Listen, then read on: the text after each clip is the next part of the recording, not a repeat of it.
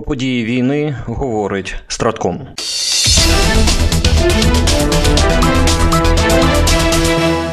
Про важливі домовленості щодо посилення спроможностей системи протиповітряної оборони України повідомив президент Володимир Зеленський за результатами своїх зустрічей у межах третього саміту європейської політичної спільноти в іспанській гранаді. Глава держави наголосив, що напередодні зимового періоду найнагальнішим для України питанням є посилення ППО, щоб краще убезпечити українців від російських терористичних атак на зразок тієї, що сталося на Харківщині напередодні. У нас буде більше ППО, є чіткі домовленості. Це дуже важливо. Перед зимою Іспанія, Італія, Франція, Німеччина, Британія. Дякую. Буде більше артилерії у наших воїнів, буде більше далекобійної зброї. Вже відомо про конкретні домовленості. Іспанський уряд ухвалив рішення передати Україні пускові установки для зенітно-ракетних комплексів Хоук. ЗРК Хоук це напівстаціонарний зенітно-ракетний комплекс середньої дальності. Він знищує цілі на відстані до 50 кілометрів і на висоті до 20 кілометрів. За підсумками переговорів із президентом Зеленським, іспанський уряд надасть Україні шість пускових установок Хоук для боротьби з можливими російськими бомбардуваннями цивільних об'єктів та критичної інфраструктури, а також для захисту нового зернового коридору. Йдеться в повідомленні іспанського уряду. Також раніше в західній пресі повідомлялося про те, що Німеччина відправить до України одну додаткову систему протиповітряної оборони Айріс-Ті і, як зазначила агенція Bloomberg, понад дюжину зенітних самохідних установок Гіпард. Ці засоби ППО мають прибути в Україну до кінця року.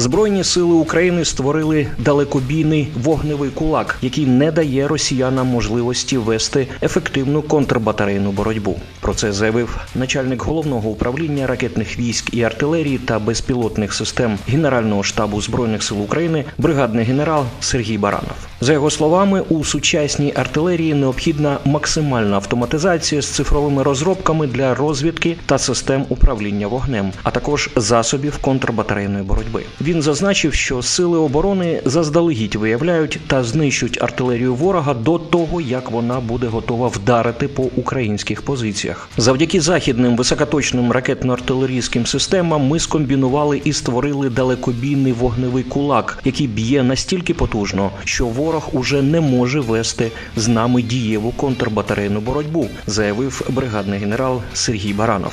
За його словами, на сьогодні абсолютна більшість, іноді до 90% вогневого ураження сил та засобів противника припадає на ракетні війська та артилерію.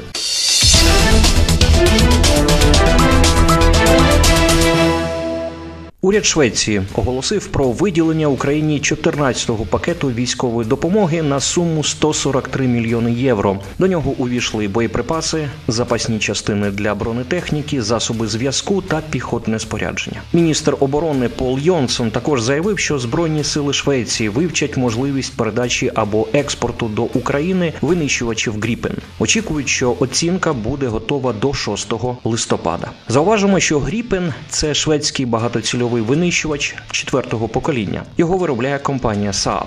Україна надіслала запит до Швеції на поставку цих літаків ще у лютому цього року. За своїми бойовими показниками він подібний до винищувача F-16. Ціна одного літака Гріпен становить від 30 до 60 мільйонів доларів залежно від комплектації і умов постачання. Тим часом Міністерство оборони США анонсувало 16-ту зустріч контактної групи з питань оборони України, більш відомою як формат Рамштайн. Зустріч відбудеться 10 жовтня в Брюсселі. Йдеться в повідомленні Пентагону у 16-му Рамштайні. Візьмуть участь міністр оборони США Ллойд Остін та новопризначений голова об'єднаного комітету начальників штабів генерал Чарльз Браун. Вони долучаться до міністрів оборони та вищого військового керівництва з майже 50 країн, щоб обговорити цитую триваючу кризу в Україні та подальшу підтримку з боку міжнародного співтовариства, спрямовану на забезпечення українського народу засобами необхідними для захисту своєї суверенної території.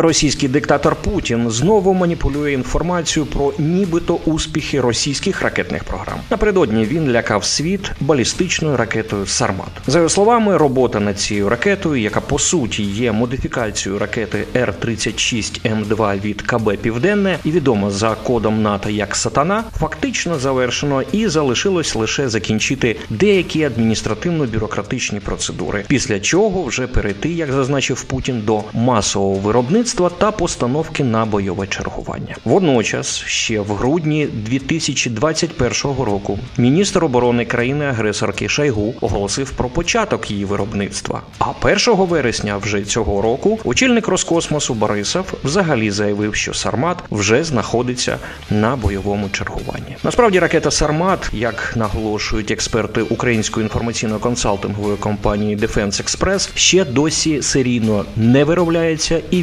відповідно не прийнята на бойове чергування. Важливо, що результати випробувань демонструють вкрай низькі показники, навіть гірші ніж ракети, які виробляє Північна Корея. Відомо лише про один успішний пуск з трьох.